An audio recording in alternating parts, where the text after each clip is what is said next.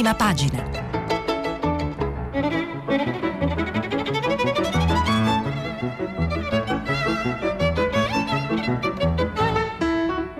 Questa settimana i giornali sono letti e commentati da Luigi Contu, direttore dell'agenzia ANSA. Per intervenire telefonate al numero verde 800 050 333. Sms e WhatsApp anche vocali al numero 335 56 34 296. Buongiorno, buongiorno, a tutti, ben ritrovati, eh, ben ritrovati. Eh, siamo pronti per una nuova lettura dei giornali. Ieri giornata eh, ricca, ricca, di notizie, nottata ricca di notizie. Abbiamo fatto tutti molto tardi sia per la sentenza Floyd sia per le vicissitudini della Superlega di cui parleremo. Eh, quindi abbiamo una rassegna stampa molto ricca, mi scuso in anticipo perché andrò alla caccia di vari articoli eh, perché appunto c'è tantissimo da vedere, speriamo di fare in tempo. Bentrovati, a Roma è una bellissima giornata, spero anche nel resto d'Italia. Allora, vediamo un attimo eh, quali sono le scelte che hanno fatto i quotidiani eh, eh, in edicola certamente eh, ritorna eh, la questione Covid sulle prime pagine nella maggioranza dei giornali e ritorna eh, per quanto riguarda il, soprattutto il fronte delle riaperture. Sono ore decisive, il governo è riunito in continuazione per cercare di definire come eh, tenteremo eh, e tenterà il Paese eh, di ripartire. Lo sapete, siamo tutti incollati durante il giorno ai siti, ai telefonini per capire che cosa succederà e questa è la scelta che hanno fatto la maggior parte dei giornali, in particolare la scuola. Eh, Repubblica, ad esempio, eh, eh, si, si, apre, apre con la scuola riapre a metà dietro front eh, del governo, mentre il Corriere della Sera sceglie eh, il tema della carta verde, che sarà il nostro passaporto per poter viaggiare quest'estate. Eh, la stampa, il governo cede, in presenza a scuola soltanto al 60%, mentre il 24 ore dà conto di un documento importante importante che leggeremo di Confindustria presentato dal Presidente Draghi Bonomi, due punti che il Presidente di, Fonti, di Confindustria, evitare gli azzardi sul DEF. Il messaggero si concentra sul coprifuoco che potrebbe scattare alle 23 la scuola DAD anche in zona gialla mentre ci sono eh, eh, in contrapposizione eh, eh dire, eh, il tempo eh, che sottolinea il ruolo di Salvini in questa, in questa, trattativa e dice Salvini fa tremare il governo, le mezze aperture di Draghi deludono gli imprenditori, mentre il manifesto dice appunto sulle riaperture Salvini vuole il liberi tutti, quindi vedete due giornali che danno una lettura sullo stesso soggetto e, e, e personaggio un, un po' diversa. Il mattino frenata sul ritorno in classe, il fatto quotidiano abbiamo scherzato, scuole aperte a metà con una foto eh, eh del, del, Premier molto divertente e del Ministro eh, della scuola con eh, il grembiule e la mascherina, eh, ehm, anche eh, il Foglio e il 24 ore che vi ho già citato ne parlano. Poi ci sono giornali invece che restano ancora e avremo ancora qualche commento da leggere e qualche seguito sulla vicenda del video eh, di eh, Beppe Grillo. Ieri è, intervenuto l'ex premier Conte, il giornale eh, lo racconta, dopo il video shock di Grillo, Conte molla Grillo eh, il dubbio eh, si sofferma su come eh, si sta, a, uh, sta, proseguendo il dibattito giuridico, addio al processo, adesso le prove si portano in tv, il riformista Conte, comprendo il dolore di Grillo, il ruggito del coniglio, eh, la verità, Lady Grillo dà il colpo di grazia al 5 Stelle perché ieri è intervenuta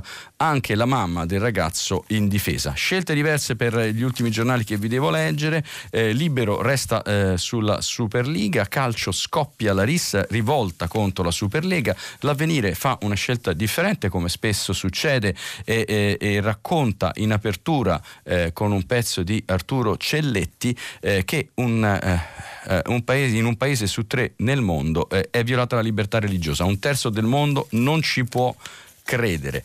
Altre aperture che sono un po' fuori dalla linea che abbiamo letto, il domani, domani che dà conto eh, di una eh, inchiesta eh, di Stefano Feltri, Mattia Ferraresi ed Emilio Fittipaldi sempre sulla vicenda di Renzi, eh, l'incarico segreto di Renzi per il maxi progetto di Bill Salman. Bene, abbiamo letto un po' eh, tutte le aperture eh, eh, e partirei con la lettura dei giornali in, nell'ordine che abbiamo un po' seguito sperando di riuscire a leggere tutto. Dunque, parliamo delle riaperture del Covid, facciamo un po' un punto.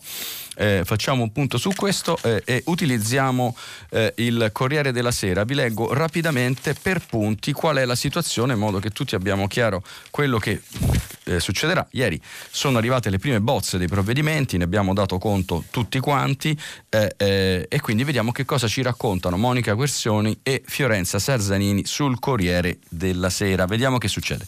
Pranzi e cene all'aperto, spostamenti liberi tra regioni gialli, spostamenti per turismo tra regioni arancioni e rosse con la certificazione, in due per andare a visitare parenti e amici nelle zone gialli ed arancioni. Così riapre l'Italia dal 26 aprile e da dal primo maggio da amici e parenti si può andare in quattro. Si va anche in piscina e nei centri commerciali il sabato e la domenica.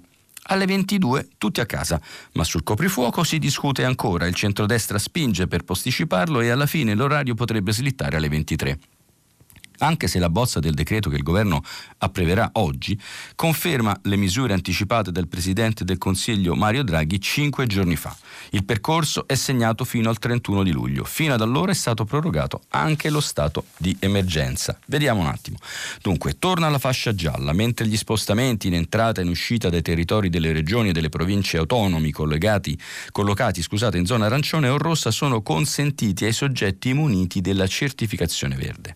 Rimane rimane la possibilità di muoversi da queste aree per lavoro, salute e urgenza con autocertificazione.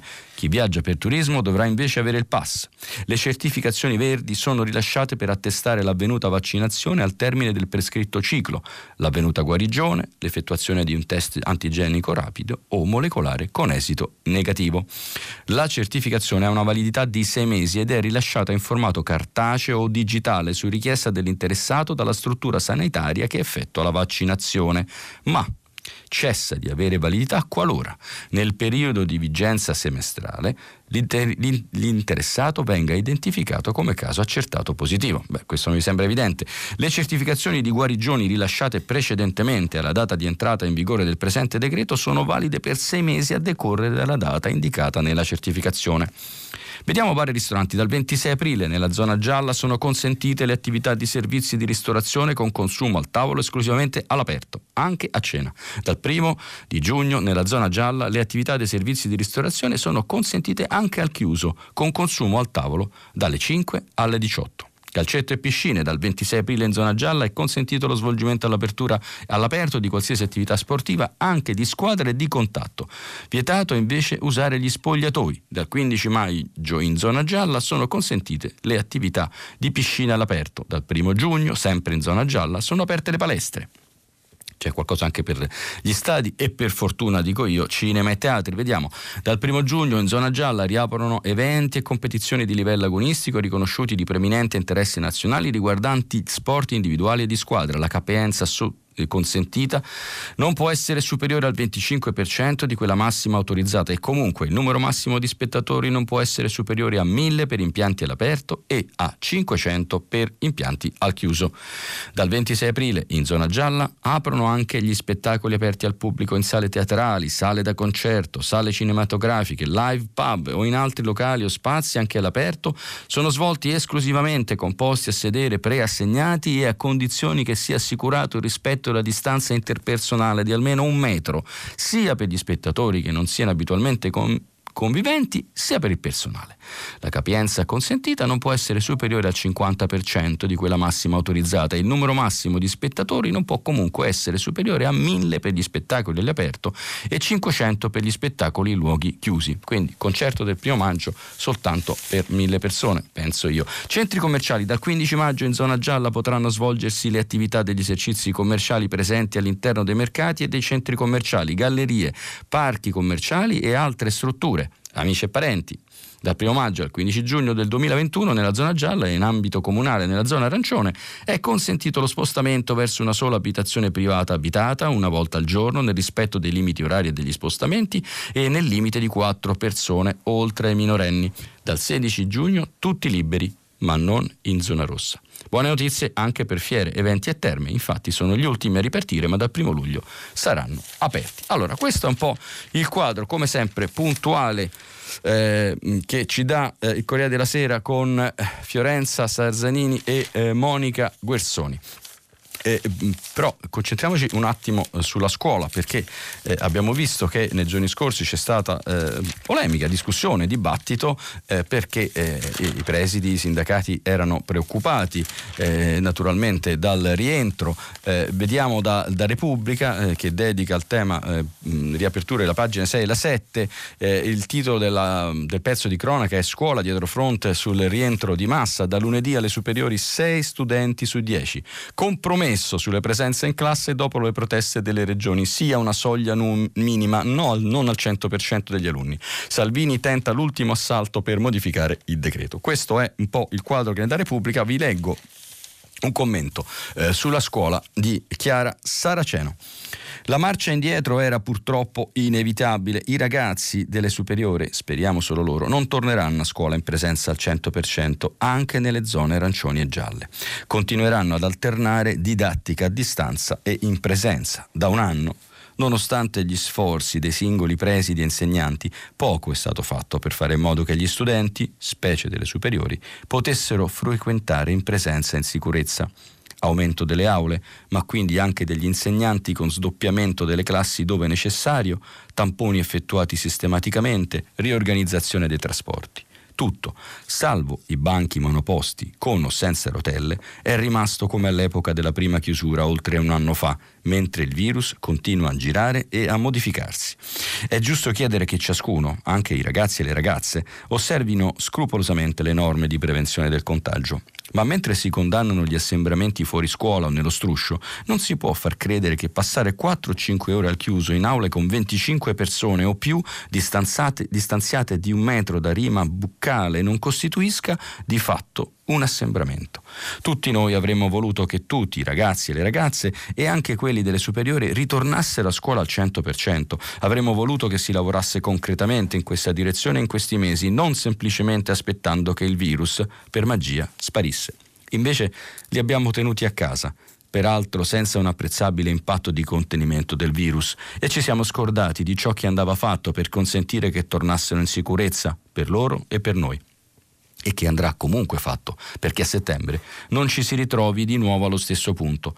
Chiediamo quindi ancora questo sacrificio ai ragazzi e alle ragazze. La didattica mista non è sicuramente un dramma se organizzata bene dal punto di vista del ritmo temporale e soprattutto dal punto di vista didattico, ma si faccia in modo che la didattica in presenza non si riduca a verifiche a raffica e a corse a finire il programma, che gli insegnanti si prendano il tempo per ascoltare i loro studenti, per riflettere con loro sull'esperienza di questi mesi, magari anche per fare con loro attività che sono venute del tutto meno in questo lungo anno, laboratori, lavori di gruppo, visite a un museo, incontri con artisti o con persone che possono aiutare la comunicazione e l'autoriflessione.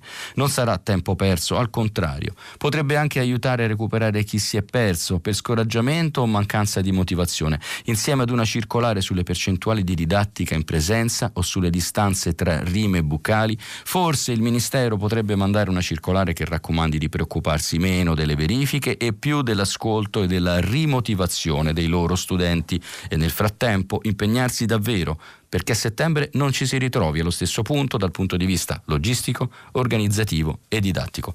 Non sarebbe più perdonabile. Sottoscrivo, sottoscrivo questo commento di Chiara Saraceno, eh, non solo perché ho un figlio dei tre che ancora va a scuola, ma perché effettivamente il rientro eh, a scuola eh, sarà, eh, è complicato e, e, e, bisogna tenerne conto, bisogna tenerne conto perché è stato un anno veramente difficile. Notizie ancora eh, sulla, ehm, sulla, giornata di ieri eh, così degli sprazzi, ci sono delle cose che dobbiamo sapere. Finalmente è arrivato il via libera a Johnson Johnson da parte dell'EMA, è sicuro con trombosi rarissime, dice l'EMA, lo prendo da un titolo del Corriere della Sera, ma in Italia probabilmente sarà riservato agli over 60. Il Corriere della Sera eh, ci racconta anche eh, eh, di quali sono le prossime mosse del commissario del generale Figliolo. Eh, cambia la, distribuz- la distribuzione, una testa, un vaccino. Figliolo detta la linea alle regioni, obiettivi quotidiani e prima i deboli. Ecco come eh, si sta sviluppando la campagna vaccinale che a me sembra stia prendendo un po' più di velocità, per fortuna, eh, eh, però appunto sulla campagna vaccinale vi voglio leggere un eh, un pezzo, almeno un pezzo, eh, di eh, quanto eh, ci racconta Repubblica, eh, in eh, un pezzo inchiesta di Giuliano Foschini e Fabio Tonacci, perché ci parlano un attimo dei furbetti. è un tema che abbiamo, ahimè, eh, visto eh, già da subito degli errori eh, che sono stati fatti, ma raccontiamo un pochettino che cosa ci racconta. Più caregiver che over 80, ecco i numeri dei saltafila. La mossa di trasparenza voluta dal commissario Figliolo, scardinare la misteriosa casella altro che fino a due giorni fa contava 4 milioni e mezzo di persone, rischia di generare più polemiche di quante ne intende sopire, perché andando a consultare il dato esploso nelle diverse categorie si scoprono infatti si scoprono fatti interessanti. Ad esempio che in Sicilia il numero di soggetti fragili e soprattutto di relativi caregiver, che sarebbero gli assistenti familiari, che hanno ricevuto la dose è superiore agli over 80, priorità numero uno indicata dal governo che in Campania rimangono ancora 80.000 soggetti che sfuggono alla classificazione, più del doppio rispetto alle altre regioni. E ancora che qualcosa non torna nel computo del personale sanitario, sociosanitario e affine. Ma andiamo con ordine. Nel report del governo sono state aggiunte alcune voci che hanno quasi del tutto svuotato la classe altro. Nella nuova versione si vede che a livello nazionale hanno ricevuto almeno un'iniezione 1,8 milioni di fragili, di fragili e caregiver, 1,8 milioni di persone nella fascia 70-79 anni, 400.000 nella fascia 60-69. Un, rimane un residuo di altro, non di poco peso, 296.000 unità sono il frutto delle decisioni prese in autonomia dalle regioni e al netto di furbetti e saltafila vi rientrano anche i detenuti, i tossicodipendenti e pazienti che non erano prioritari. I fragili e gli appartenenti alle classi di età più esposte e vulnerabili, avverte la struttura commissariale, non risultano ancora coperti da vaccino in proporzione tale da garantire la loro messa in sicurezza. Non estendete le prenotazioni a soggetti di inferiore età ai 60. L'Italia, a stare a quanto si legge nel report, è un paese di pazienti fragili e di badanti. I fragili sono, a prescindere dall'età, coloro che hanno usufruito giustamente di una corsia preferenziale. Il problema però sono i numeri. Secondo l'Inps gli invalidi sono circa 3 milioni, la maggior parte ha più di 60 anni e quindi potrebbe essere finita in altre categorie. Usiamo il condizionale perché, fa notare la Società Italiana di Epidemiologia, la classificazione appare confusionaria. Un settantenne invalido che si vaccina, dove viene classificato? Per una regione è 70-80, per un'altra è un fragile. I caregiver ufficiali che usufruiscono della legge 104 non arrivano a 500.000. Con quasi 2 milioni e mezzo di iniezioni dovremmo essere già a buon punto ma il richiamo del commissario fa pensare il contrario. In Sicilia la campagna vaccinale procede a fatica, eppure, vola, eppure vola tra i fragili caregiver, sono la categoria più nutrita, il 25% dei siciliani che hanno ricevuto almeno una dose, in Campania la percentuale è 2 su 10. In questi giorni c'è chi si presenta negli hub come assistente familiare, ma poi si è rifiutato di firmare l'autocertificazione. Non a caso la squadra no- mobile di Napoli, guidata da Alfredo Fabricini, ha avviato un'inchiesta coordinata dal procuratore aggiunto Antonello Ardituro. In Italia si è verificato uno strano aumento anche del personario sanitario, 832.000 persone in più rispetto ai dati Istat nel giro di pochi giorni. Nel dicembre scorso sono state stabilite le priorità e tutti hanno concordato che fosse necessario immunizzare subito medici e infermieri. L'allora commissario Domenico Arcuri ha chiesto alle regioni di indicare il numero di sanitari da vaccinare nel comparto pubblico e privato. Risposta: 1 milione e 870 mila persone. Non c'è stato tempo per verificare quella cifra. Il problema si è posto ora, ora se, quando qualcuno ha fatto due conti. Secondo l'Istat il personale sanitario italiano è di poco superiore al milione. Chi sono allora gli altri 832 mila per cui le regioni hanno chiesto il vaccino? Secondo i carabinieri del NAS, il mulnus di questo questa fase del programma vaccinale starebbe proprio lì. Con quelle dose si sono vaccinati amministrativi, finti volontari di protezione civile, dipendenti delle agenzie regionali, finti collaboratori di studi medici, in alcuni casi anche politici, insomma donne e uomini che non avrebbero avuto diritto alla dose e che invece oggi sono già immunizzati.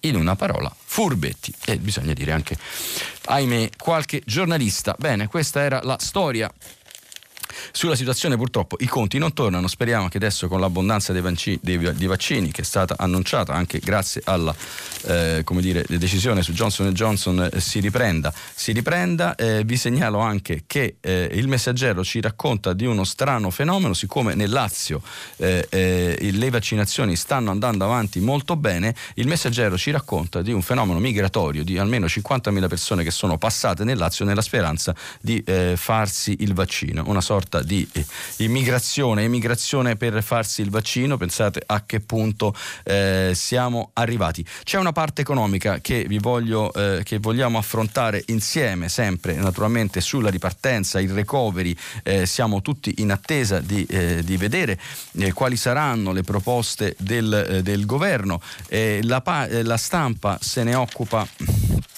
in maniera approfondita, eh, sforbiciata all'eco bonus nel recovery più fondi per istruzione digitale. Trattativa chiusa con Bruxelles, ecco i numeri del tesoro all'Ecofin, 7 miliardi meno tra green e sanità, 3,5 aggiuntivi per la scuola. Questo è un po' il quadro, il quadro di come si sta muovendo il eh, recovery eh, per quanto riguarda il governo e mh, mm, sempre mh, mm, la stampa ci fa una bella paginata eh, prendendo spunto da un report presentato dalla Confcommercio e ci racconta che eh, la, crisi, la crisi di liquidità, la mancanza di spesa delle famiglie, dei consumi, la chiusura ha portato a un grande tema che è quello degli usurai. Si stringe la, morse, la morsa degli usurai sotto attacco 40.000 imprenditori. Lo racconta eh, con tantissimi numeri, una bellissima infografica eh, Francesco Grignetti in un dossier che è stato appunto pubblicato dalla stampa.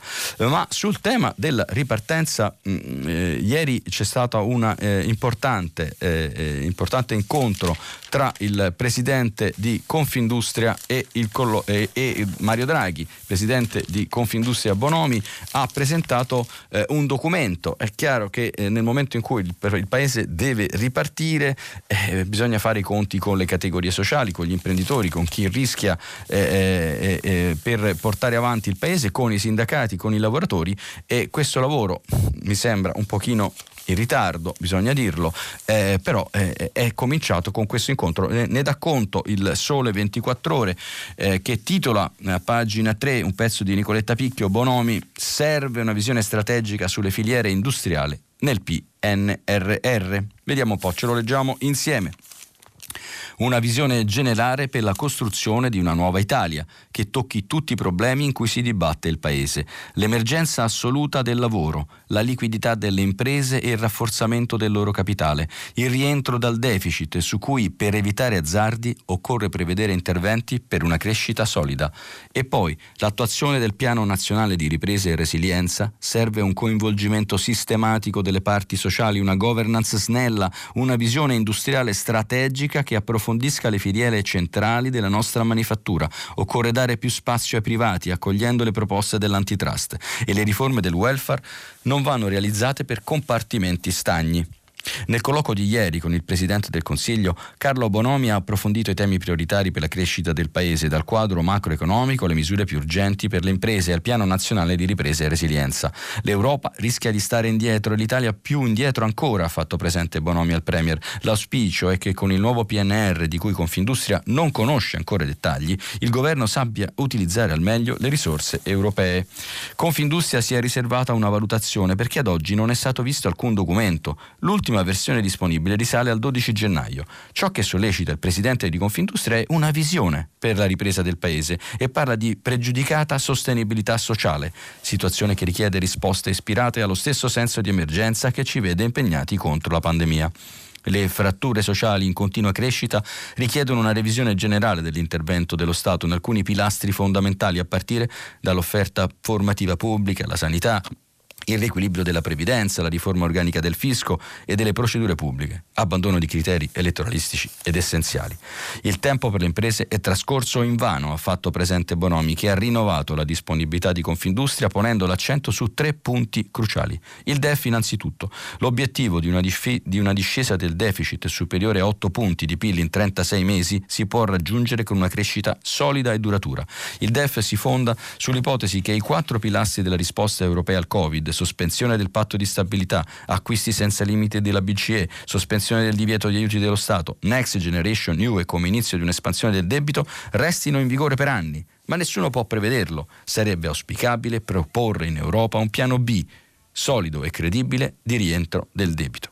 Secondo tema, la necessità più urgente per le imprese, liquidità, patrimonializzazione, ristori, lavoro. Sulla liquidità occorrono misure prioritarie come un recupero più rapido dell'IVIA versata sui corrispettivi non incassati, compensazioni tra crediti e debiti, allungamento dei tempi di restituzione dei debiti da 6 a meno di 15 anni. Bene la proroga della moratoria, ma non è sufficiente. Vanno scongiurati aumenti di imposizione fiscale a partire dalla sugar e plastic tax, consentita l'immediata deducibilità della base imponibile IRAP degli oneri finanziari. Bene, questo è eh, per grandi linee la posizione, certo come dire, eh, desta eh, qualche sorpresa il fatto che il presidente degli industriali, cioè il mondo produttivo, manifatturiero e immagino quindi anche gli altri, anche le piccole e medie imprese, non so, eh, ancora non abbiano, eh, non abbiano, avuto la possibilità di un confronto eh, concreto o l'abbiano avuta soltanto ieri senza carte in mano. leggiamo dal pezzo di Nicoletta che non ci sono ancora i documenti, quindi su che cosa si fa questo conto? Speriamo che, venga, che venga recuperato fatto eh, che venga recuperato il tempo. Eh, sempre eh, per chiudere questa prima parte dedicata alle ripartenze, vi segnalo che il messaggero intervista il ministro, eh, eh, il ministro Orlando, ministro del lavoro, licenziamenti solo selettivi, ITA, che sarebbe l'ex Alitalia, decollerà ma non sarà una preda. Il ministro, due punti, interventi ad hoc per il settore, filiere e territori, riforma della CIG a luglio, vogliamo tutelare l'occupazione con un vettore competitivo e stabile. Questo è eh, questa è diciamo, la eh, posizione del Ministro del Lavoro in una intervista eh, che pubblica Umberto Mancini a pagina 7 del Messaggero. Benissimo, andiamo avanti un po' di corsa perché oggi veramente abbiamo tantissimo da leggere. Ancora eh, c'è eh, molta polemica, abbiamo sentito anche da alcune aperture sulla eh, versione, sulla situazione Grillo, sul video. Ieri è intervenuta la mamma del ragazzo per proteggerlo. Vi vorrei leggere a questo proposito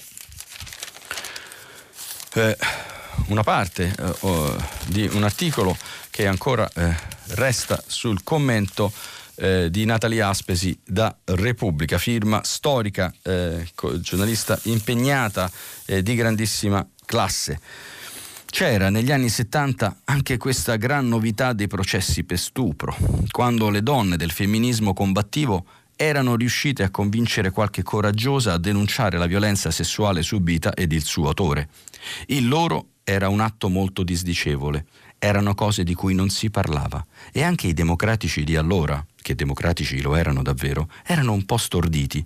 E io me li ricordo, i grandi avvocati difensori del maschio, dentro la loro toga nera svolazzante, che con grida e sguardo luciferino si abbattevano sulla colpevole, cioè una che per pura malvagità osava dichiararsi vittima allo scopo di rovinare la vita di un bravo ragazzo. Sul banco degli accusati o addirittura in gabbia il bravo ragazzo piangeva, stupito e innocente, altre urla si abbattevano su noi cronisti ed erano quelle delle mamme del buon giovane ingiustamente accusato che si scagliava contro quella peccatrice e l'avvocato della vittima, cioè dello stupratore, alla fine aveva il suo colpo di scena. La signorina quindi aveva già avuto un fidanzato. Erano tempi in cui lo stupro, e pare impossibile, fino al 96, era un delitto contro la molarità e il buon costume, cioè non contava la stuprata, erano cavoli suoi, ma l'offesa del, al generico vivere per bene e al Papa. Le donne di quegli anni, donne allegramente ribelli, ne han fatte di ogni colore per ottenere di non doversi comportare come la canonizzata dodicenne Maria Goretti, che nel 1902 si era lasciata pugnalare a morte per non perdere la preziosa virginità che era l'unico valore suo e delle altre femmine e guai a non tenersela stretta. E infatti, Mentre nel 1975 in una villa del Circeo Due ragazze venivano stuprate e torturate da un gruppo di ragazzi cosiddetti bene, tre giovani donne venivano canonizzate in quanto ammazzate dal loro violentatore. Racconto queste storie, e io ne ho seguite parecchie, dopo aver vissuto l'infamante video in cui, con la scusa di essere un buon babbo, Beppe Grillo perde la testa e sbraita falsità proprio come le mamme che ricordo in tribunale decenni fa e che in più si strappavano i capelli. Bastava che prima di, per- di, di perdersi il personaggio politico ormai tetramente comico leggesse Wikipedia per sapere che contro le sue affermazioni c'è l'articolo 609 bis del nostro codice penale. In caso di stupro, l'arresto è obbligatorio solo in flagranza di reato. La denuncia può essere fatta entro un anno. La pena è dai 6 ai 12 anni a seconda della gravità. L'uso di sostanze stupefacenti o alcolici o la violenza di gruppo sono aggravanti. Capisco che un padre sia angosciato davanti a questo dramma, ma che io, ma che lo sia di più il padre della ragazza così ferita.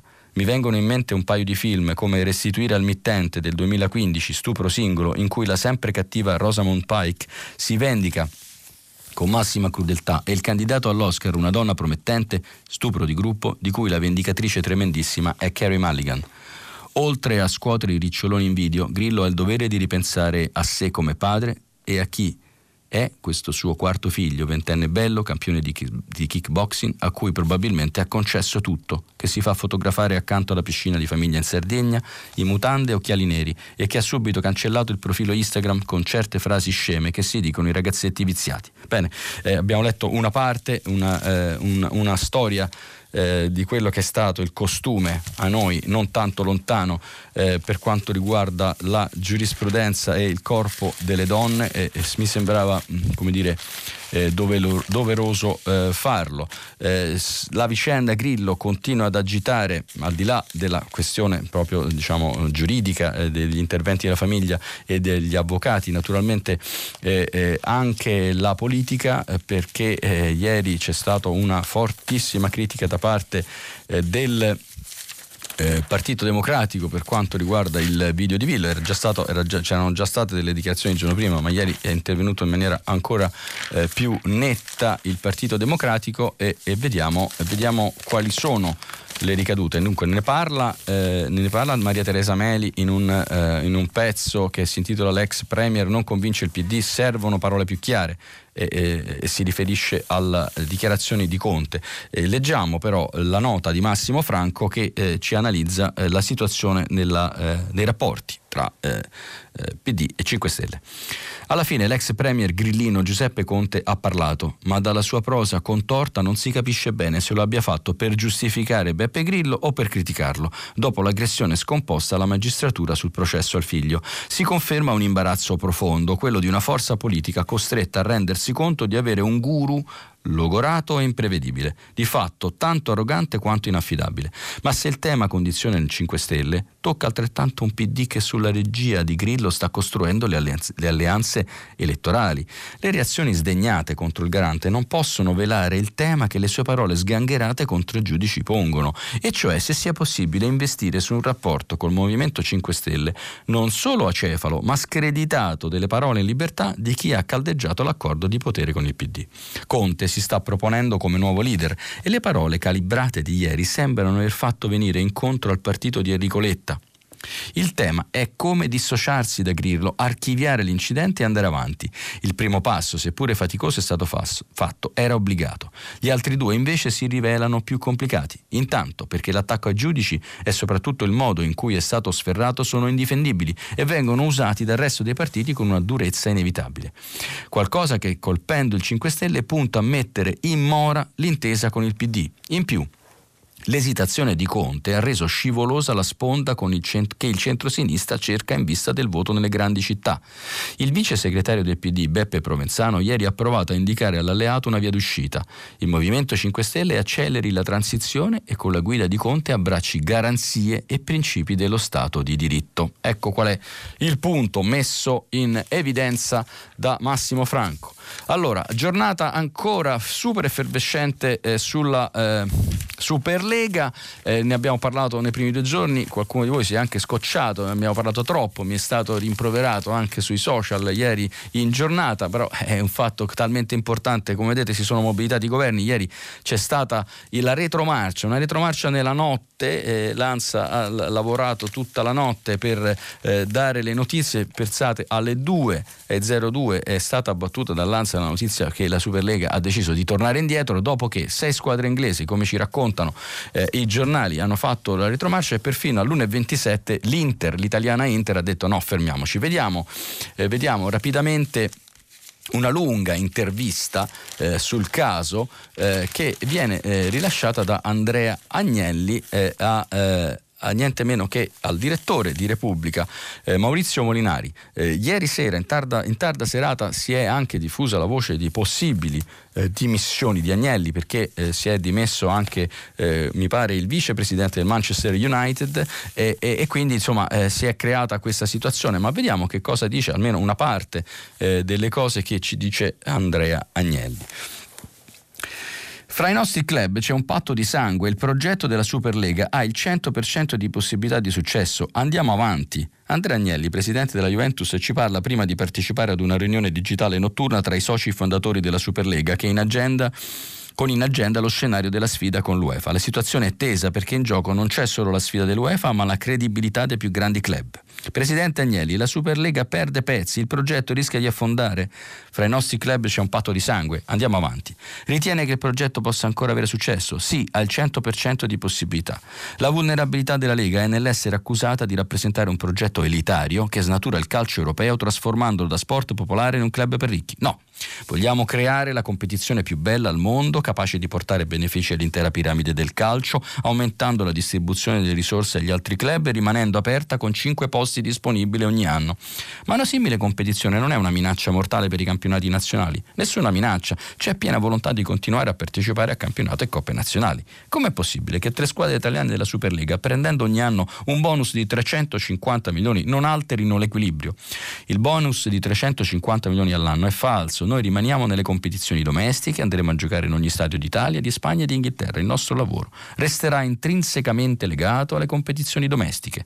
Il modello NBA negli Stati Uniti si alimenta grazie alle squadre di college. Che legame avrete con le squadre giovanili? L'alimentazione dei settori giovanili viene mantenuta. Ogni settimana daremo ai tifosi le partite dei campionati nazionali e di una nuova competizione capace di avvicinare le generazioni più giovani. Bene, questa è un'intervista che evidentemente eh, è stata eh, rilasciata prima delle 2.02, eh, momento in cui invece la Superlega ha dovuto fare una clamorosa marcia indietro, fermata dalla protesta dei tifosi, dalla protesta anche degli allenatori. Ieri è andata in onda, sono andate in onda, è stato uno, un po' un, uh, un, uno spettacolo vederle, tutte le conferenze stampa, perché oggi si gioca il campionato, tutte le conferenze stampa degli allenatori, c'è stato un confronto eh, tra tutti, praticamente quasi tutti i tecnici, tranne quelli esempio della Juventus come Pirlo, si sono detti, eh, eh si sono detti contrari contrari, si sono detti contrari, in particolare se non ricordo male il tecnico del Sassuolo De Zerbi che ha detto addirittura ma io non vorrei neanche giocarci con il Milan, mi pare che ci sia Milan-Sassuolo in, in campionato perché appunto è una, una, scelta che io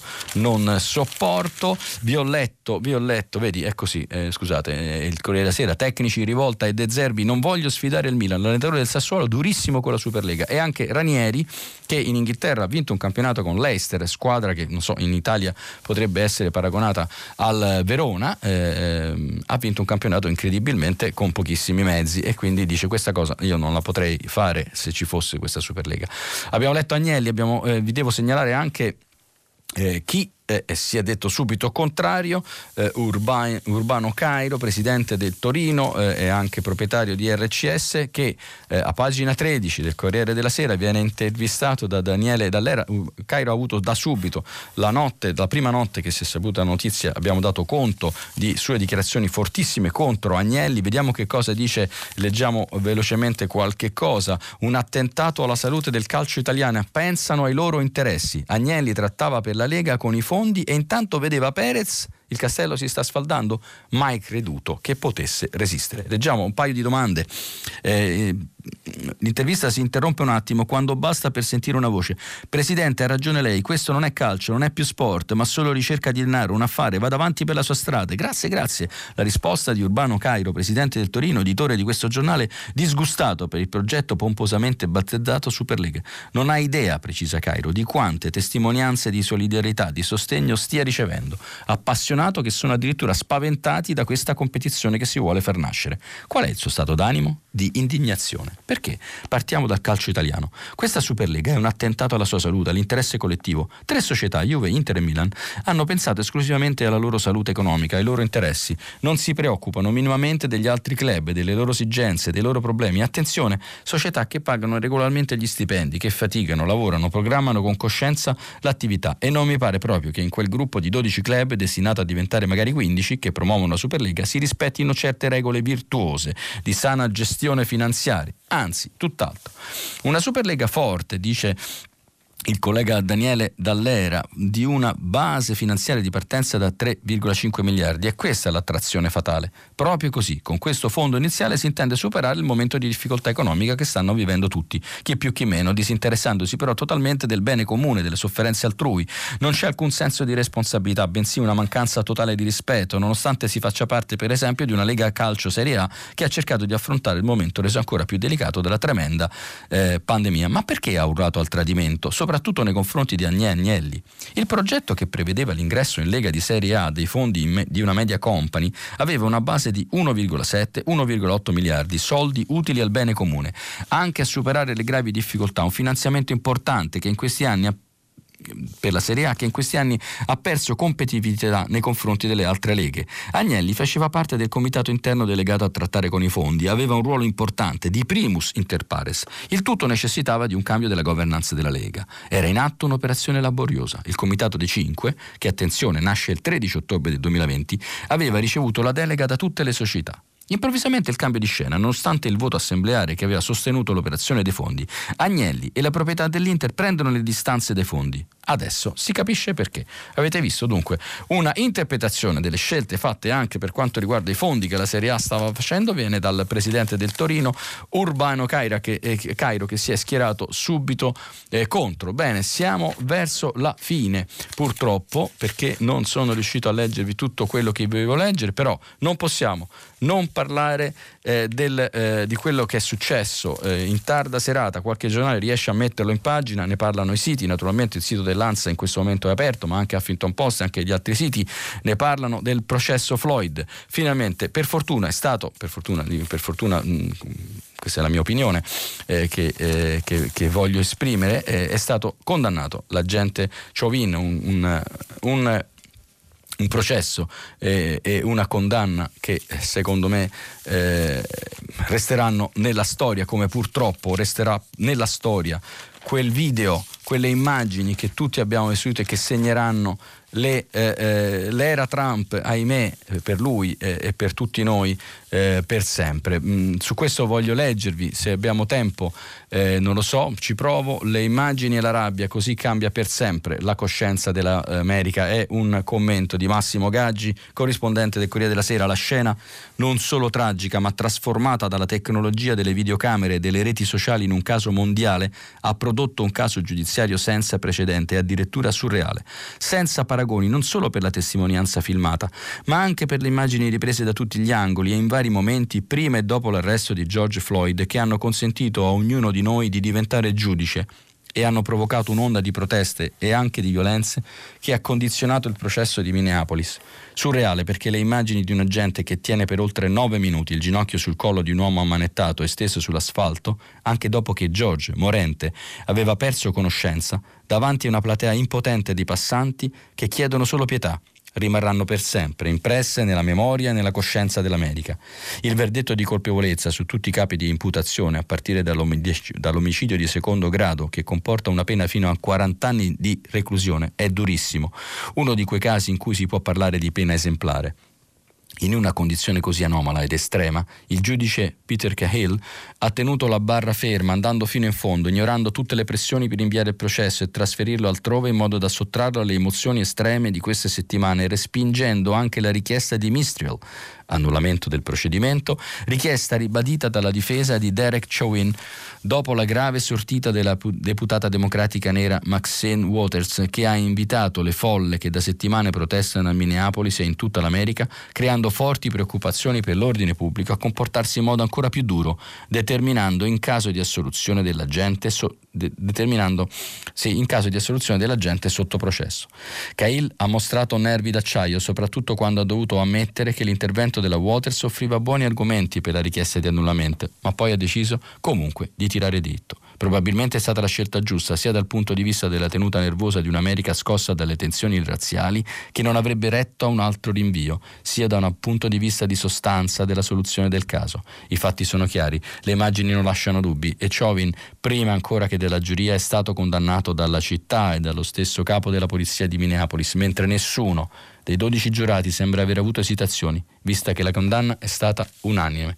Ma dal punto di vista procedurale del rispetto delle garanzie per l'accusato, quella del processo Chauvin rimane una pagina a dir poco amara. Tanti fatti, dalle pressioni della piazza all'indennizzo della famiglia Floyd, deliberato all'inizio del processo, passando per l'intervento della Waters e le preghiere di Biden per un verdetto equo, che possono essere usati dalla difesa per ricorrere contro la sentenza. Allora, mi pare che abbiamo, che abbiamo finito, mi dicono di sì, soltanto vi cito per completezza, siccome ieri ci sono state delle segnalazioni.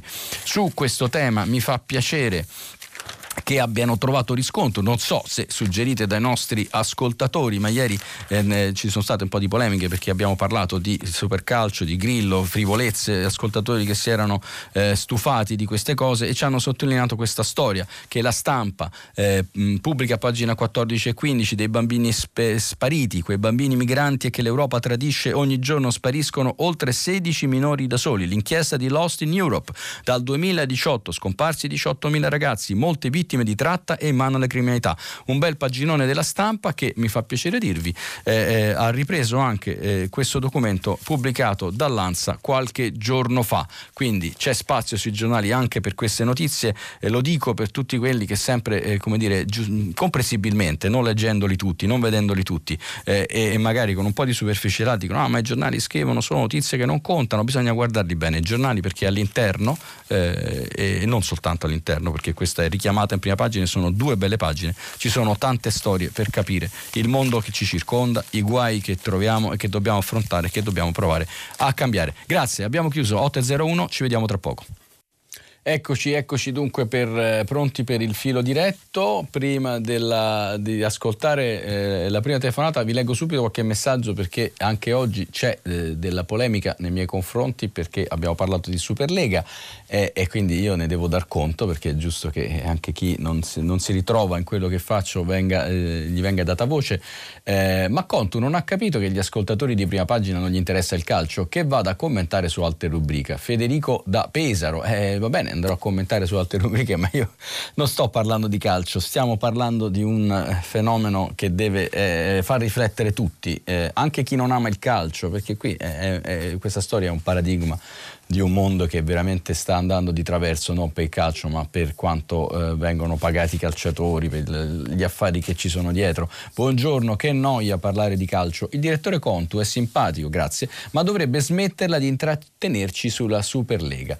Allora, eh, però oggi abbiamo fatto poco, abbiamo letto due interviste, dai, forse si possono sopportare, magari domani riduciamo ancora il tempo. Sto scherzando, naturalmente ve la devo leggere perché per me è, è, è necessario leggere un po' tutto, vedere tutto e non possiamo ignorarlo. Grazie comunque di questi commenti, anche di quelli eh, che sono critici e contrari, va sempre preso tutto, eh, anche la contrarietà. Allora, sentiamo invece eh, con il filo diretto chi è in linea, pronto? Pronto, buongiorno. Sono buongiorno. Katia, telefono da Foggia. Katia a da Foggia, buongiorno. Buongiorno.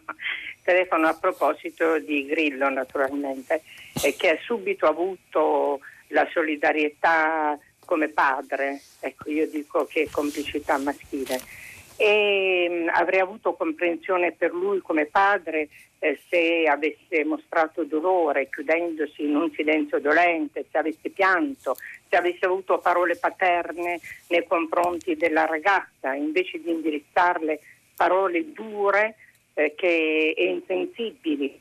Eh, e che cosa, ehm, si è scagliato contro i giudici perché eh, non hanno arrestato il figlio in questi due sì. anni, che hanno fatto in questi due anni. Io chiedo a lui che cosa ha fatto lui come padre in questi due anni, invece di impiegarli utilmente nell'insegnare al figlio il, che cosa significa eh, fare l'amore, che cosa significa dare e provare piacere nel rispetto dell'altro, invece che eh, sollazzarsi, eh, come ha detto lui volgarmente, con il corpo in mano e, e, e ubriacandosi.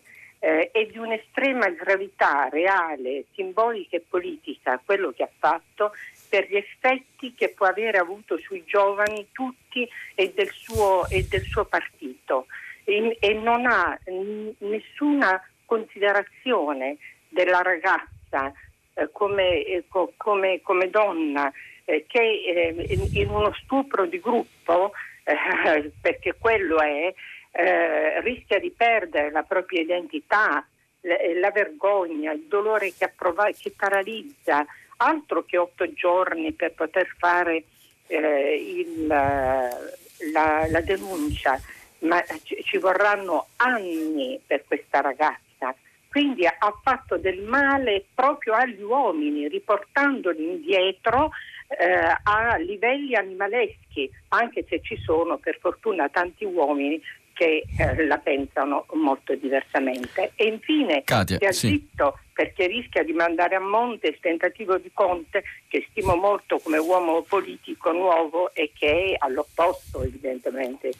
Katia, grazie, grazie, della sua riflessione, la condivido, eh, condivido quello che lei ha detto, tranne forse a un certo punto quando lei ha parlato di eh, stupro. Eh, io credo che noi dobbiamo comunque aspettare la sentenza, al di là della, degli errori clamorosi di questo video, di quello che ha detto e di, e di questa sensazione generale di maschilismo eh, di cui siamo consapevoli e, e, e, che lei ha messo in, in luce, eh, ricordiamoci ancora che il processo deve essere fatto e quindi lo dobbiamo sempre dire mh, mm, per tutti, dobbiamo essere garantisti, ma eh, questo video è stato veramente improvvido e, condivido soprattutto quando lei ha detto ci riporta indietro e, è per questo che vi ho scelto il pezzo della Aspesi che raccontava proprio quel clima degli anni 70 e 80 e quei processi in cui le donne che denunciavano lo stupro erano guardate con diffidenza come delle rompiscatole.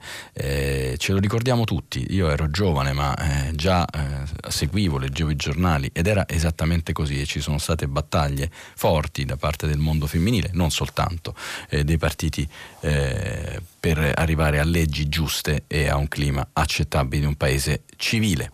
Allora, bene, eh, sentiamo ancora eh, la prossima telefonata, poi vi leggo qualche messaggio perché questa mattina siete eh, molto attivi e ci sono anche delle cose molto divertenti. vediamo chi c'è in linea, pronto? pronto, buongiorno, sono Emanuele da Arezzo. Buongiorno Emanuele, buongiorno ad Arezzo. Buongiorno. Ieri mi ha colpito molto eh, nella, polemica, nella questione diciamo, della Superlega una frase che non ricordo se l'ha detta lei, il, cioè questa Superlega che distrugge le piccole Atalanta. Mm? Sì. Appunto, appena ho sentito questa frase mi è venuto in mente Amazon che distrugge i piccoli commercianti, il, crea, crea diciamo, disoccupazione, eccetera. Allora, per quanto riguarda eh, diciamo, la Superlega, un sacco di polemiche, paginate, governi, tutti quanti cioè, hanno cominciato a dire no, no, no, no, no, non siamo d'accordo. Per Amazon, preso come simbolo di tutte le multinazionali che lavorano a livello, diciamo, a livello mondiale, preso come simbolo, no? per questo cose che ormai succedono rimarranno anche dopo la soluzione della pandemia, nessuno dice niente. Eppure io vedo nel mio quartiere tantissime, tantissime saracinesche di piccole botteghe, di artigiani, di cose che fornivano cose utili che a noi servono, che adesso vengono fornite da supermercati, eccetera, chiuse, abbassate e rimarranno abbassate anche dopo la pandemia. Perché questa cosa a livello diciamo, eh, a livello di società è risultata conveniente. Noi abbiamo, abbiamo, queste grandi multinazionali, ci fanno pagare le cose poco, ce le portano a casa, eccetera, e non abbiamo il coraggio di dire che siamo una società.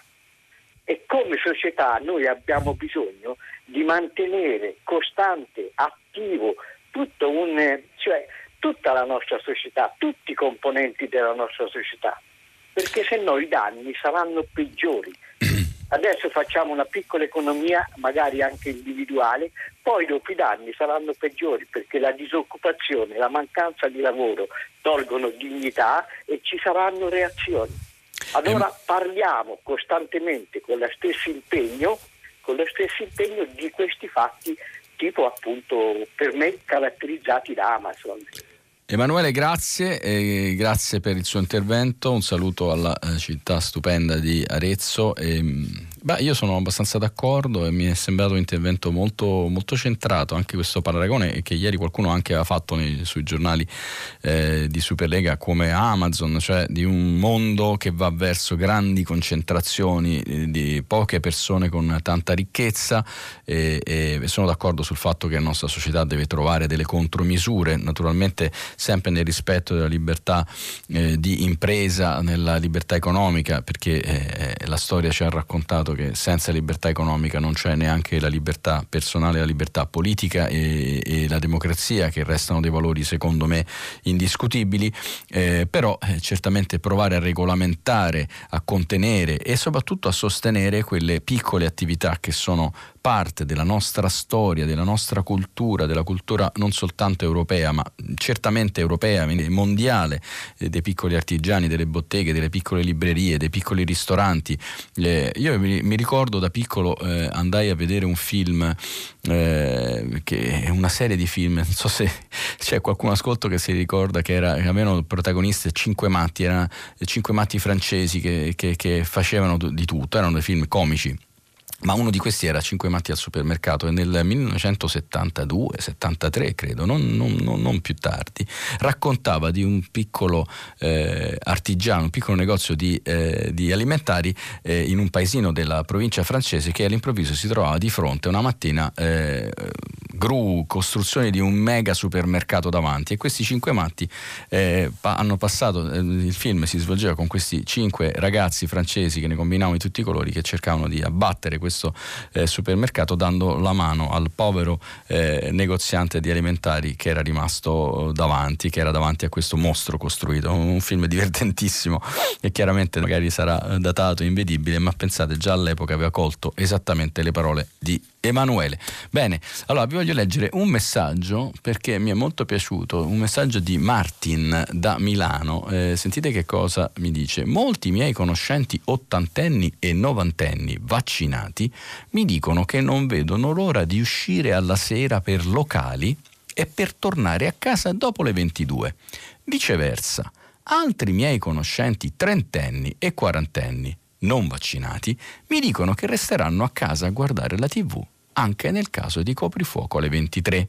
Beh, eh, mi sembra molto, molto carino. Tanto mi sembra molto carino che ci sia questa voglia tra gli ottantenni e i novantenni di uscire finalmente, andare a locali e tornare alla vita, mi preoccupa la preoccupazione dei trentenni e quarantenni che si stanno abituando a stare a casa, anche se è vero, non essendo vaccinati, forse è meglio aspettare ancora un po'. Vabbè, ve la volevo leggere perché mi è sembrato un messaggio carino e particolare. 8 e 16, sentiamo la prossima telefonata. Pronto? Buongiorno, mi chiamo Grazia, chiamo da Trento, direttore. Buongiorno, Grazia. Io sono un pochino amareggiata perché eh, lei ha letto stamattina la prima notizia, quella di questi famosi furbetti che io chiamo delinquenti, loro e coloro che eh, li fanno vaccinare, perché io ho 64 anni, nella provincia di Trento eh, non è ancora prevista la mia fascia d'età eh, e non sappiamo quando la prevederanno, ma io sono affetta da una malattia neurologica rara, genetica, e dal quale è affetta anche mia figlia, che ha però 23 anni, quindi è più giovane e ha meno rischi rispetto a me. Ora, il Ministero della Sanità non ha aggiornato eh, da tempo eh, l'elenco di queste malattie nella quale la mia è prevista, ma non l'ha aggiornata rispetto alla vaccinazione, perché l'ultimo aggiornamento è del, dei primi di marzo del 2021. Eh, quindi eh, la mia malattia non è compresa, io non posso essere vaccinata. Ehm, ecco, tutto lì. Ehm. Eh, è una malattia per la quale eh, se io dovessi essere allettata o addirittura ricoverata avrei veramente dei grossissimi problemi perché è una malattia neurologica e quindi eh, il problema insomma è grosso per me naturalmente e forse anche per altri che hanno la stessa sorte. Punto, non ho altro da dire. Ecco. Grazie, eh, intanto la, la, voglio ringraziare per la mm, pacatezza la gentilezza di questo intervento che è un intervento eh, drammatico, eh, spero davvero che eh, a Trento qualcuno eh, si prenda carico di quello che abbiamo ascoltato. Le faccio tantissimi auguri per la sua malattia. Devo dire che purtroppo il suo non è un caso, è eh, un po' una regola. Eh, se, se, se eh, voi ascoltatori avete letto i giornali in questi periodi vi rendete conto della situazione tragica che le regioni eh, hanno dovuto, eh, che, hanno, che, le regioni hanno mostrato elenchi che non funzionano. Pensate, in alcune regioni addirittura persone con gravissime malattie, con handicap eh, riconosciute dallo Stato, ma che avevano fatto le pratiche eh, prima eh, della digitalizzazione, non risultano negli elenchi, non risultano proprio, non possono essere vaccinati. Ieri abbiamo dato conto che in Sardegna ci sono interi paesi dove non sono mai arrivati i vaccini, persone di 80 anni che aspettano in posti impervi.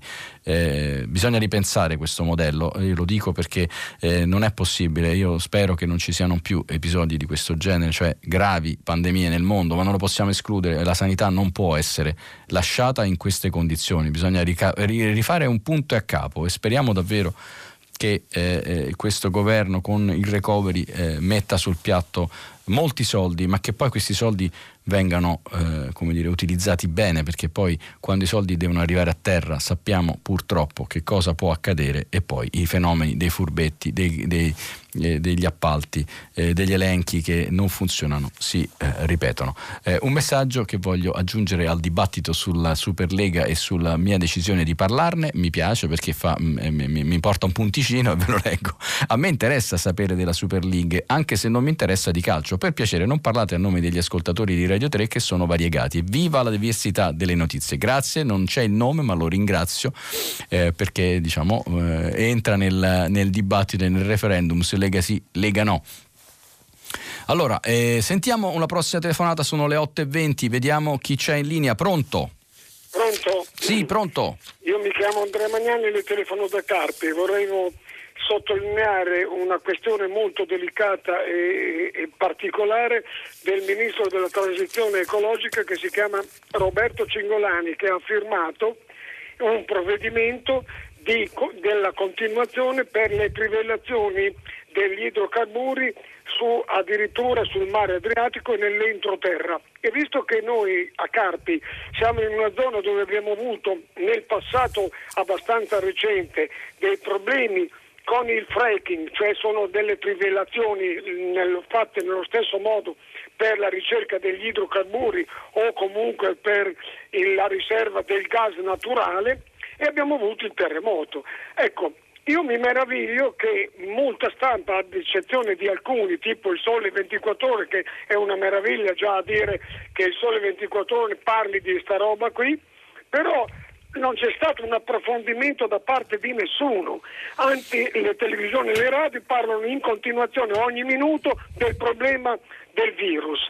E va bene, ci può anche stare, però parliamo anche di cose che succedono e, e, e che eh, la questione del problema dell'ambiente, dell'ecologia, che dovrebbe essere quello primario su tutto perché se domani manca l'acqua o, o, o c'è l'inquinamento che sono comunque cause di, di, di, di, cose particolari che sono anche quelle del terremoto, beh, ma perché non parlare, non approfondire questo tema qui che riguarda tutti quanti, ma non solo noi italiani, ma visto che noi siamo in Italia e questo ministro qui che è apartitico però scelto da, da, Draghi, dice ma come? Questo è un fisico, è uno scienziato con tanto di laurea e va a firmare delle robe che il futuro è fatto detto da chiunque, scienziati, eh, politologi, da qualsiasi persona che dobbiamo preservare il nostro ambiente altrimenti è così un disastro e lo vediamo tutti i momenti.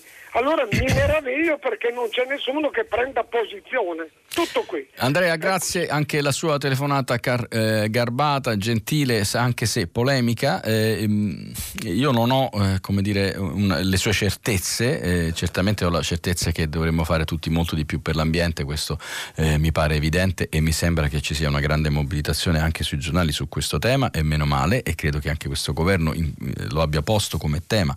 Quello della transizione energetica ed ecologica però è un tema molto delicato, nel senso che ci vorrà molto tempo, ci vorranno moltissimi anni per arrivare a dei risultati apprezzabili con l'idrogeno, con i gas e quant'altro e comunque l'idrocarburo è, è, resterà almeno per ancora un po' di anni necessario per avere la corrente a casa, per avere la benzina, per portare le merci, eh, per consentirci di, eh, di, continuare una vita agli standard che siamo abituati. Quindi non lo so, io non so se, se, se quello che lei dice è così eh, dire, affermabile con certezza, eh, non credo che ci sia un rapporto diretto tra le trivellazioni e i terremoti, certamente le trivellazioni vanno fatte eh, seguendo delle regole e, credo però quello che lei ha detto sia un po' una risposta, anche se credo non la soddisferà molto, e cioè se abbiamo un ministro competente, uno scienziato, eh, uno che ha studiato eh, questi temi, evidentemente si è affermato eh, e riterrà, immagino, che si possano fare queste trivellazioni con una certa sicurezza. Speriamo. Non ho, non ho una risposta, sono laico, però insomma eh, credo che ci dobbiamo un po' fidare di chi eh, fa le scelte eh, per noi, poi quando si va a votare magari si fanno scelte diverse se non ci è piaciuto.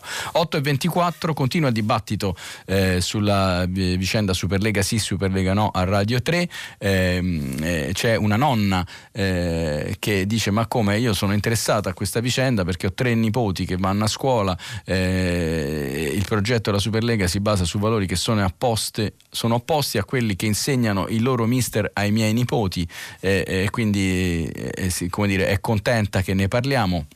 E ce ne sono altri ancora che invece continuano a dire che non ne vogliono eh, sentir parlare. Vi leggo eh, invece Michele che dice ha perfettamente ragione, eh, beh, il conduttore non importa questo, parlare di Superlega significa parlare di società, di cultura e economia solo incidentalmente e marginalmente di calcio. E sì, io credo che questo sia un po' la chiave, eh, perché eh, altrimenti vi, vi, avrei letto il Corriere dello Sport, la Gazzetta dello Sport per parlare proprio del calcio, ma io cerco di prenderlo come un argomento un pochino più largo. 8.25, abbiamo ancora un bel po' di tempo, spero di ricevere delle belle telefonate garbate come ho avuto fino adesso. Vedo che in regia sono impegnati al telefono. Vediamo se c'è. Pronto? Pronto, buongiorno. Buongiorno.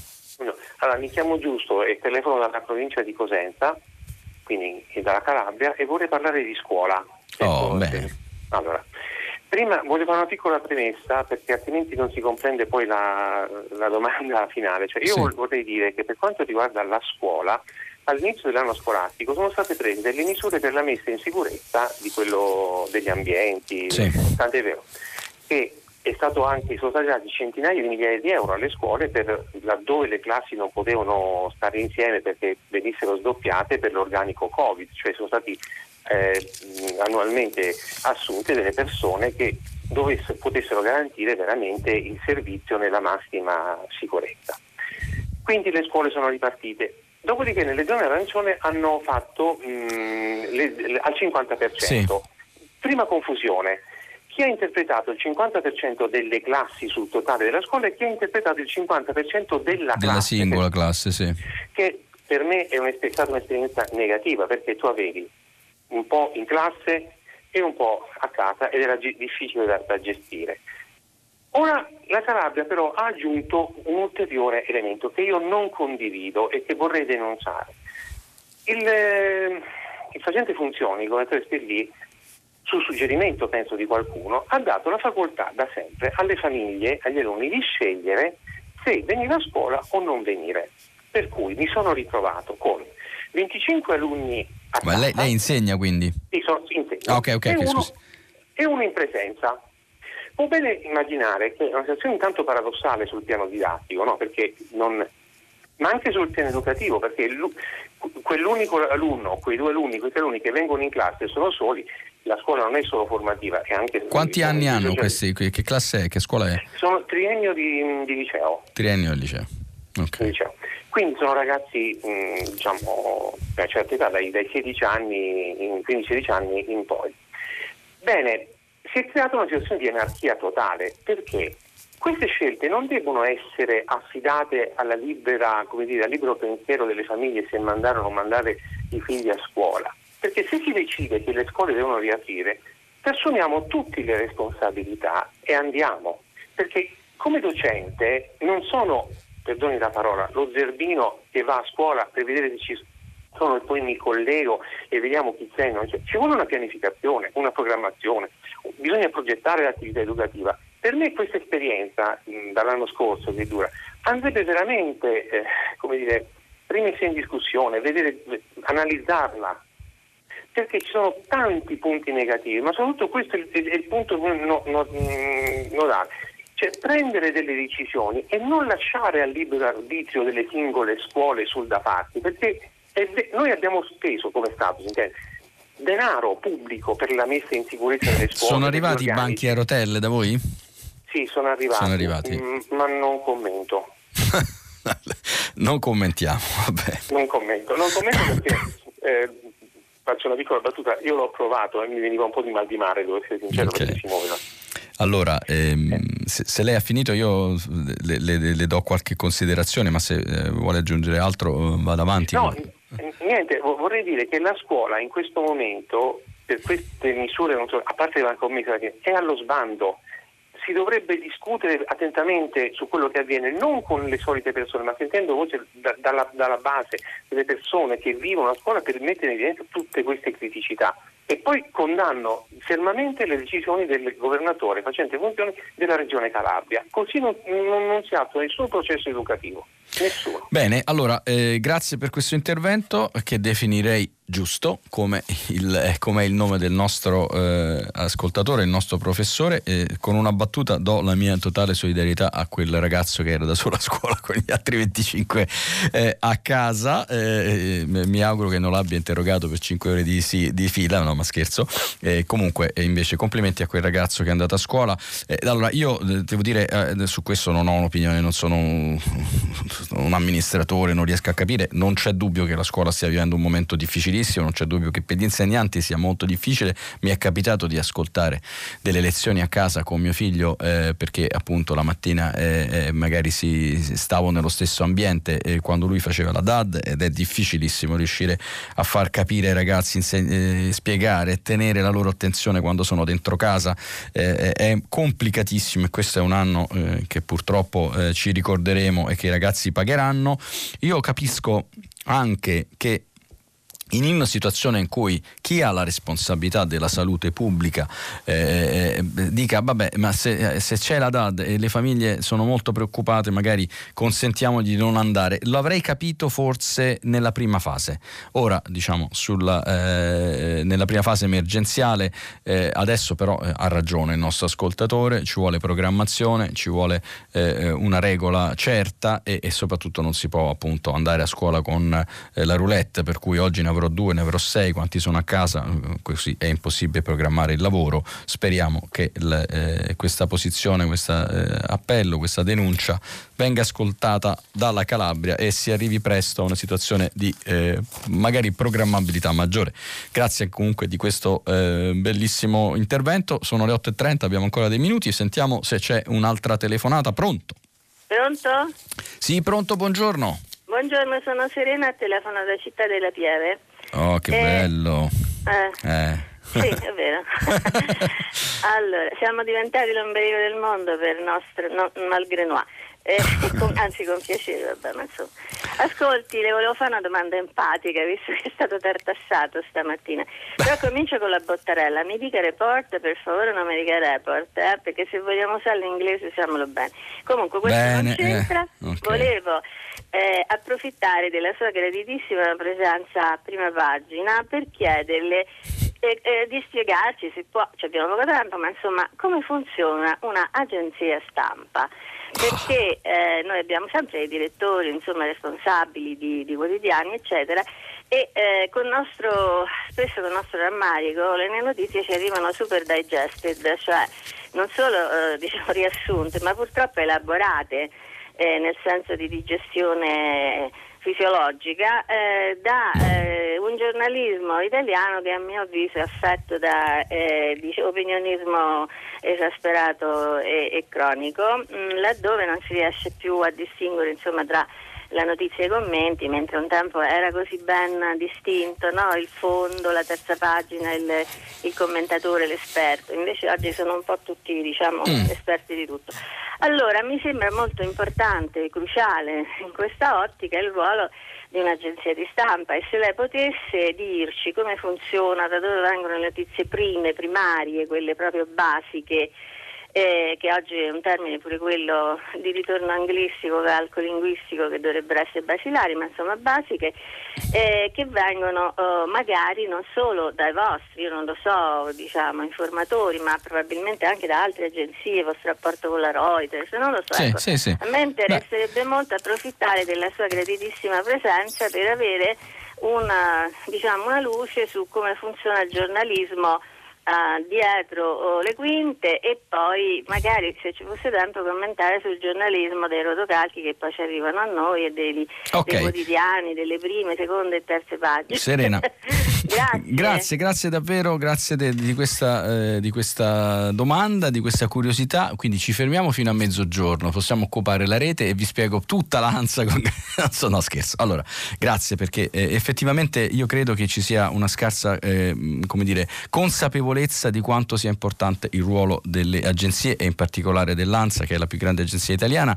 Eh, eh, non è facile spiegarvelo rapidamente, però diciamo che l'agenzia è eh, uno, uno, strumento che eh, eh, cerca le notizie, eh, le va a cercare attivamente. L'ANSA è presente in tutta Italia con i suoi giornalisti, i suoi collaboratori in tutte le regioni italiane, è presente in tantissimi paesi del mondo con corrispondenti e collaboratori che vanno nei posti vanno a seguire gli eventi, li guardano con i loro occhi e li raccontano con occhi italiani per l'Italia. Informazione internazionale, economica, politica, sportiva, c'è tutto, c'è tutto e viene fatto con un criterio che è un criterio per noi indissolubile che sta nello statuto. L'ANSA nasce nel 1945, è una cooperativa di tutti i giornali italiani che non fa utili, quindi noi non abbiamo la necessità di fare utili, non distribuiamo utili, eh, ma abbiamo un obbligo, quello di essere imparziali e completi, è scritto nel nostro statuto.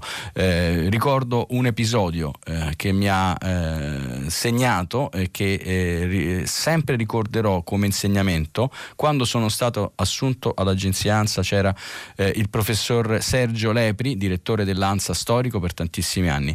Eh, mi fece un colloquio, era rigidissimo, gli si dava del lei, erano altri tempi, adesso il direttore si chiama per nome anche perché siamo mh, mm, grandi amici all'interno dell'agenzia, ma insomma no, no, questo non è un problema. Insomma, io entrai in questa stanza intimorito, la stanza dove poi dopo tanti anni sono entrato da direttore, quindi mi ha molto emozionato e mi disse, eh, caro Contu, eh, non le chiedo per chi vota, non me lo faccia capire da quello che scrive. E questa secondo me è la quintessenza del lavoro dell'agenzia. Fatti non opinioni. Noi raccontiamo, noi raccontiamo quello che accade, a volte raccontiamo e diamo conto di opinioni o di dichiarazioni o di posizioni che sono anche sbagliate, che sono anche inopportune, che non sono condivisibili. Eh, immaginate quante volte capita a un giornalista di sentire ascoltare qualcuno, però è così, l'agenzia è la notizia, non c'è commento, ci può essere un'analisi, magari un ragionamento, perché chiaramente dare soltanto notizie eh, scevre da, da altro è, è, è molto difficile, però l'agenzia fa questo e questo credo che sia uno dei motivi per cui poi tante persone eh, vengono ad informarsi sul nostro sito perché lì diciamo non ci sono commenti. Poi io però voglio spezzare anche una lancia eh, nei confronti di chi eh, fa opinione, chi fa opinionismo. I giornali sono sangue, sono eh, emozione, sono idee, idee, idee politiche. L'importante è che si sappia, uno compra un giornale e sa che è un giornale che ha una sua linea, un'opinione e ci sbatte in faccia una realtà magari che non ci piace, ma lo dobbiamo sapere. E poi se uno si vuole cercare un'informazione l'applicazione più rigorosa appunto si trova eh, de, delle, eh, delle, delle, soluzioni che, che, garantiscono. Io credo che i giornali in gran parte siano fatti abbastanza ancora tra eh, differenze tra opinioni editoriali, interviste e pezzi di cronaca, certo dentro magari ci sono dei commenti che a volte non, non, non si vorrebbero leggere, però lasciamo questa libertà ai giornalisti, però voglio davvero ringraziare Serena perché ha accolto un elemento, eh, tenete presente che quando esce una notizia dell'ANSA nel giro di pochi secondi la vedete dal televideo a tutti i siti, a tutti i social, a tutte eh, eh, le piattaforme, ormai eh, in pochi secondi arriva dappertutto e non ci possiamo concedere errori, anche se a volte li facciamo pure. Benissimo, allora abbiamo ancora eh, una telefonata, due telefonate mi dicono, dalla regia con segni di vittoria e quindi sentiamo 8.37, cerchiamo di andare veloci, scusate se mi sono allungato sul tema dell'ANSA ma mi ha fatto davvero molto piacere, grazie ancora a Serena. Pronto? Tocca a me? Tocca a lei, certo, direi proprio di sì. Buongiorno. Ah, eh, buongiorno, buongiorno, a tutti. Buongiorno. Allora, lei in chiusura dei, dei suoi commenti ha parlato della conclusione del processo Floyd. Ora, la domanda eh, che, che, le vorrei fare è, è, è questa. Eh, mentre eh, il poliziotto eh, che stava eh, torturando e assassinando il povero Floyd, intorno aveva degli altri colleghi che erano lì con indifferenti e, e, e, avrebbero potuto mettere una mano sulla spalla dell'assassino, del torturatore e dirgli smettila, specialmente quando, quando il povero Floyd si lamentava e, e chiamava sua mamma. E invece non hanno fatto niente e allora la domanda che le faccio è mi aiuti, non, non dovrebbero essere considerati ancora più colpevoli costoro. Allora la ringrazio di questa riflessione e io credo certamente, forse di più non lo so, non credo da un punto di vista giuridico, da un punto di vista morale sono um, anche loro molto molto molto colpevoli, credo che il processo non sia terminato e probabilmente ci saranno anche eh, eh, eh dei seguiti da questo punto di vista, eh, però condivido questa sua, questa sua opinione, eh, certamente vedere quella scena eh, con le persone intorno, questo povero signore che gridava non riesco a respirare e, e a questi poliziotti proprio che se, se ne fregavano bellamente è stata una cosa devastante per la coscienza umana secondo me e quindi certamente se ci sono i, i suoi colleghi andrebbero certamente chiamati in causa, non c'è dubbio alcuno. Allora, eh, 8.39 mi pare che siamo verso la fine, però abbiamo ancora una telefonata, vediamo chi è in linea, pronto?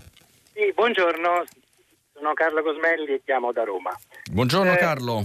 Buongiorno, allora, sempre a proposito di processi, prossimi sì. tempi, il processo la gente usa, il, il fatto era del 20 maggio dell'anno scorso. Dopo 11 mesi c'è stata la sentenza. Quale processo? Mi scusi, me lo ricordi perché... Questo eh... della gente USA di cui stavamo parlando. Ah, sì, sì, sì, ok, di Floyd. Di sì, sì, sì, sì. Esatto, il Floyd. Scusi, sì. In 11 mesi abbiamo avuto la sentenza. Eh. Il problema figlio di Grillo. I fatti sono del 2019. Dopo due anni ancora dobbiamo avere la richiesta di rinvio a giudizio. Il processo finirà, non lo so, fra due anni, tre anni? Eh, allora, in cinque anni, se la persona è libera, è un dramma.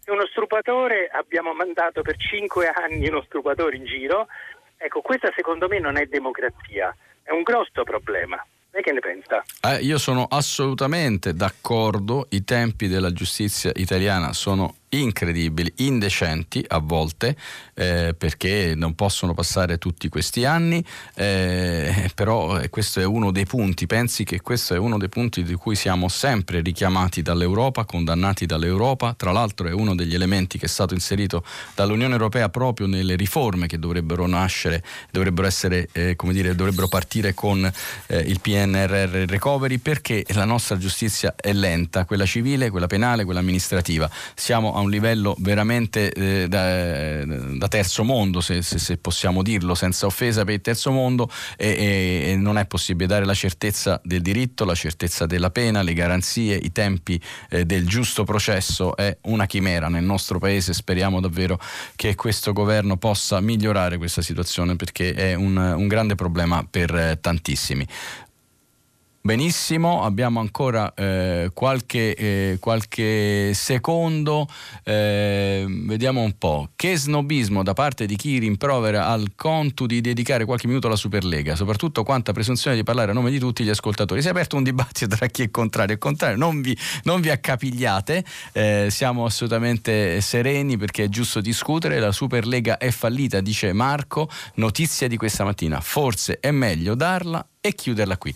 Io sono d'accordo con Marco. Chiudiamo questa trasmissione, questa puntata, con questo eh, breve messaggio che dice chiudiamo anche la polemica, la Superlega, siamo tutti d'accordo, per fortuna eh, sta fallendo. Io vi ringrazio, vi saluto, vi auguro una bellissima giornata, continuate a leggere durante la giornata ancora i giornali, a informarvi perché questo è necessario. La, ci diamo appuntamento a domani mattina, ci fermiamo, dopo il giornale radio Silvia Bencivelli condurrà pagina 3 a seguire le novità musicali musicali di primo movimento alle 10 come sempre tutta la città ne parla approfondirà un tema posto da voi ascoltatore. Potete naturalmente ascoltarci eh, su Rai Radio 3 eh, in podcast. Grazie buona giornata a tutti buona salute